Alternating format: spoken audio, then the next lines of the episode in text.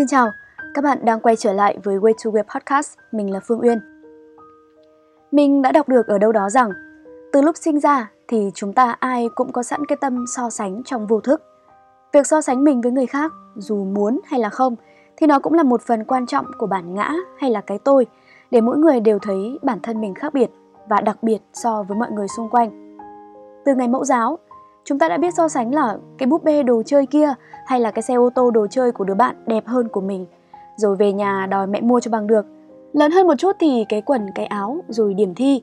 Và hình như là càng lớn hơn thì chúng ta càng có thói quen so sánh. Thấy chị gái kia đẹp quá. Người bạn đó được nhiều người yêu quý quá. Anh chị kia thật là tài giỏi, rồi là bằng cấp đáng ngưỡng mộ. Cảm giác như ai cũng tỏa sáng cả, chỉ mình là không có những khoảng thời gian mà tớ cảm thấy mình gần như bị chìm trong những suy nghĩ này. Nó đã kéo bản thân tớ xuống tận cùng của sự bi quan. Nhất là khi mình phạm sai lầm thì cái sự thiếu sót đó hình như còn tăng thêm gấp nghìn lần. Tôi đã chỉ trích và thất vọng về bản thân, thậm chí còn nghĩ là mình chẳng có gì nổi bật, chẳng giỏi, cũng chẳng thành công như bao nhiêu người ngoài kia. Thế thì mình sinh ra với sứ mệnh gì đây? So sánh để phát triển là tốt. Tuy nhiên ở một khía cạnh nào đó, sự so sánh đó còn tiêu cực hơn dẫn tới những tự ti, những bi quan. Nó khiến cho chúng ta không coi trọng bản thân mình, rằng là ai cũng giỏi, ai cũng đẹp, ai cũng tuyệt vời cả, trừ mình ra. Đó mới là điều tệ nhất. Đầu tiên ấy, có thể thấy cái suy nghĩ rằng là ai cũng tuyệt vời trừ mình ra thì tớ sẽ thường có suy nghĩ đó khi mà xem xét về mặt ngoại hình. Con người chúng ta lạ lắm, cứ hay ao ước những thứ mà mình không có, còn những cái mà mình có thì có vẻ như là lại không trân trọng. Tớ hay ước rằng là giá như mà mình có một đôi chân dài như nhiều người khác. Giá mà mình có cái đôi mắt to hơn tròn hơn cảm giác đáng yêu như rất là nhiều cô gái. Hay là ước mình có một nụ cười thật là đẹp. Nhưng mà biết đâu ấy, lại có nhiều người ở ngoài kia đang nhìn vào mình và ước ao rằng là họ ước cũng có một chiếc mũi cao như mình này. Thích có cái dáng vẻ nhỏ nhắn bé bé của mình. Có thể rằng là trong mắt nhiều người chúng ta vẫn rất tuyệt vời.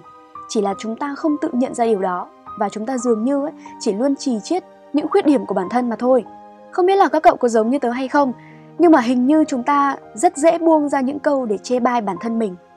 Ví dụ như là khi đi thử quần áo chẳng hạn, chúng ta sẽ dễ dàng nói ra những câu là ờ, em thấp lắm, em không mặc được cái váy này đâu. Hay là chị cao lắm, chị mặc gì chẳng đẹp, chứ không như em, em thì ờ, bắp tay to, xấu lắm. Cảm giác như chúng ta đang tự biến mình thành những kẻ xấu xí vô cùng. Thật ra là sẽ chẳng có một quy chuẩn nào về ngoại hình cả. Mỗi người sẽ có một quan điểm khác nhau bản thân chúng ta nghĩ như thế này là đẹp, nhưng mà chưa chắc người khác cũng sẽ thấy như thế. Hay là khi chúng ta tự ti về bản thân mình, chúng ta thấy mình rất là tệ, thì chưa hẳn tất cả mọi người đều đánh giá như thế. Ví dụ như người châu á chúng ta thì cho rằng là phải da trắng, phải thon thả, phải có một nét đẹp duyên dáng dịu dàng thì mới là đẹp. Còn người phương tây á, đẹp của họ là da nâu, là hình thể khỏe mạnh, là cảm giác quyến rũ cơ. Đó. Hay là đến cả những người mẫu, những hoa hậu mà chúng ta luôn luôn ngưỡng mộ, cảm giác như họ là chuẩn mực của cái đẹp thế nhưng mà có ai chắc được rằng bản thân họ không có những điều tự ti? Thế nên là việc chúng ta có những khiếm khuyết ở ngoại hình, thật ra chẳng phải điều gì quá tệ cả. Vì chúng ta là con người, chứ không phải là những con búp bê.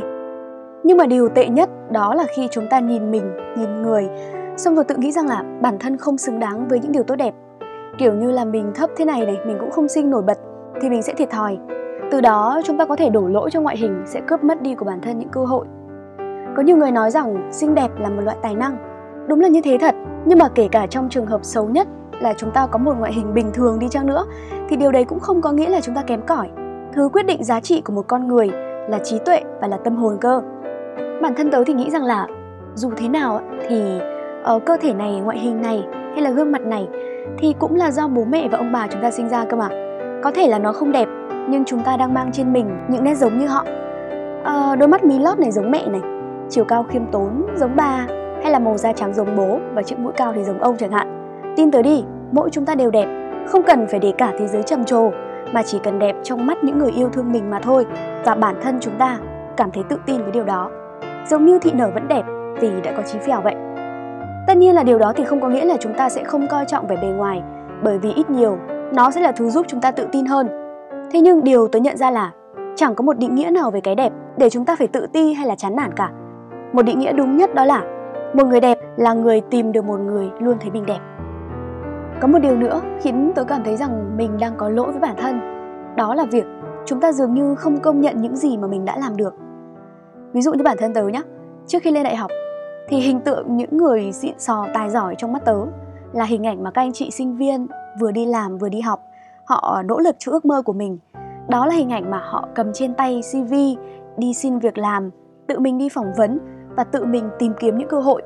Cảm giác như là rất là ngầu ấy, khi mà họ có thể đỗ vào các trường mà họ mong muốn, tham gia được vào những câu lạc bộ này hay là họ năng nổ trong các hoạt động ở trường. Đến khi chính tớ cũng là những người trong câu chuyện đó thì tớ lại không dám tự khen mình lên một lần mà chỉ đến khi những người bạn nhắc lại thì tớ mới nhận ra được. Dường như tớ đã mải mê nhìn thành công của người khác để rồi trầm trồ để mà ngưỡng mộ. Còn khi bản thân mình làm được những điều gì đó, có thể nó nhỏ bé hơn, nhưng mà tớ lại không hề bằng lòng. Tớ cho rằng là người ta bằng tuổi mình thì đã làm thế này thế kia rồi này, đã tự chủ được tài chính, đã mua được bao nhiêu thứ cho gia đình. Thế mà mình như thế này, cảm giác chẳng ăn thua gì cả. Đúng là đôi khi sự tham vọng sẽ là động lực để chúng ta luôn tiến lên và để chúng ta không chấp nhận rằng là mình sẽ dừng lại ở đó. Thế nhưng mà việc dừng lại để nhìn ngắm những thành tựu bé nhỏ và tự động viên mình thì tôi nghĩ đó cũng không phải là một điều gì quá to lớn hay là quá sức cả. Tại sao tôi lại không được tự khen mình một chút sau những gì đã cố gắng đạt được, dù có thể nó chẳng phải là một điều gì lớn lao. Tôi muốn sẽ giảm xuống những áp lực và những đòi hỏi quá lớn dành cho bản thân mình, rằng việc mình có thể tự tìm được một công việc mình đã tìm được cho mình những cơ hội cũng đã là đáng khen rồi. Hay là việc mình đã dũng cảm làm những điều mà trước đây chưa từng thử?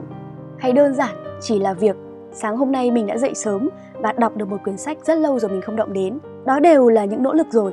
Bởi vì tớ hiểu rằng là người mà chúng ta cần vượt qua là chính bản thân mình, chứ không phải là thành công của bất kỳ ai ở ngoài kia.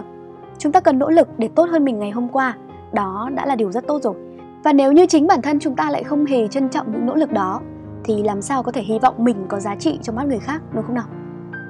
Một điều nữa mà dường như chúng ta cũng dễ dàng mắc phải, đó là việc chúng ta thường so sánh điểm yếu của mình với những điểm mạnh của người khác. Việc so sánh đó, cảm giác như chúng ta đang lấy hậu trường của cuộc đời mình để đem so sánh với trailer của một bộ phim khác vậy. Thường thì chúng ta hay có tâm lý đem những gì tồi tệ nhất của mình ra để so sánh với những thành công trói ngời của người khác, rồi là sau đó nghĩ mình thật tệ. Mạng xã hội, có thể nói đó là một nơi mà nhiều khi nó đem đến cho tớ cực kỳ nhiều những sự tự ti. Đó là vào một ngày buồn bã, cảm thấy mình thật tệ với một điều gì đấy, thì mình lướt facebook và mình bắt gặp đầy rẫy những hình ảnh mà những người bạn, những người quen, họ post lên với đầy sự vui vẻ. Họ có một thành tựu mới trong công việc hay là họ đi du lịch cùng với những người thân yêu uh, họ ăn mặc thật là đẹp với một ngoại hình tuyệt vời và như một phản xạ thì mình ngay lập tức đem bản thân mình ra để chỉ trích rằng là đó bằng tuổi mình thì người ta đã làm được những gì Họ thành công như thế, còn mình thì vẫn bình thường và chẳng có gì nổi bật. Thế nhưng mà một lúc nào đó thì mình cũng nhận ra được rằng là chúng ta không nên chỉ tin vào những gì mà chúng ta thấy được trên mạng xã hội vì đó chính xác là những gì mà mọi người muốn chúng ta thấy mà thôi. Bởi vì đằng sau những lộng lẫy hay là những hào nhoáng đó thì bản thân họ cũng phải nỗ lực và cũng đầy những khó khăn hay là cũng có những khiếm khuyết như chúng ta vậy, chứ không phải là một viên kim cương hoàn mỹ. Thế nên là cũng đừng quá trách móc bản thân khi còn vấp ngã hay là còn sai sót bởi vì đó là những điều rất bình thường. Có một câu nói mà tôi nhớ được như thế này, mọi bất hạnh của cuộc đời con người thường là do chính bản thân mà ra cả. Tại sao có những người dù gặp khó khăn họ vẫn có thể mỉm cười, còn chúng ta còn đầy hy vọng phía trước thì lại cứ tự làm mình buồn khi mà cứ so sánh tiêu cực và chỉ trích những sai sót của mình. Mọi sự so sánh bản thân mình với bất kỳ ai đều là những sự so sánh khập khiễng, bởi vì mỗi chúng ta đều có một cuộc đời và những hoàn cảnh riêng. Có thể là chúng ta không hát hay, ờ, không nói giỏi như nhiều người, nhưng mà đổi lại chúng ta khéo tay hay là chúng ta biết lắng nghe, biết chia sẻ. Tớ tin rằng mỗi bản thân chúng ta thì đều luôn có những điều tốt đẹp để trân trọng. Khổ thì mình khổ nhất, còn hạnh phúc thì mình là ít nhất. Đó hoàn toàn là những cách so sánh không đúng sự thật đúng không nào? So sánh để biết là mình kém ở đâu là tốt, nhưng mà đó không phải là điều cốt lõi, bởi vì bản thân chúng ta đều đang cố gắng để sống tốt hơn từng ngày, chứ không phải là để ganh đua với người khác. Hoa mai thì không cần ghen tị với hoa mẫu đơn, hay là mặt trăng thì cũng không cần phải ghen tị với mặt trời, bởi vì mỗi một sinh vật tồn tại trên thế gian này đều có một nét đẹp riêng. Bằng chứng là trong mắt chúng ta, hoa mai thì vẫn rất đẹp và mặt trăng thì tuy không sáng rực rỡ nhưng lại đẹp dịu dàng. Nên là việc chúng ta cần làm đó là sống thật tốt theo cách của chính mình, thế là đủ. Và trả lời cho câu hỏi ban đầu của tớ, rằng là bản thân mình sinh ra với sứ mệnh gì, thì tớ vẫn đang trên đường đi tìm kiếm và hoàn thành sứ mệnh đó, nhưng mà chắc chắn đó không phải là buồn chán và mất niềm tin vào chính bản thân. Mong rằng câu nói ai cũng tuyệt vời trừ mình ra sẽ không được thốt lên từ chính tớ hay là mỗi người trong các cậu, dù cho đó là lúc chán nản hay là bi quan nhất. Cảm ơn các cậu đã đồng hành cùng với Way to Web Podcast trong những phút vừa qua. Xin chào và hẹn gặp lại.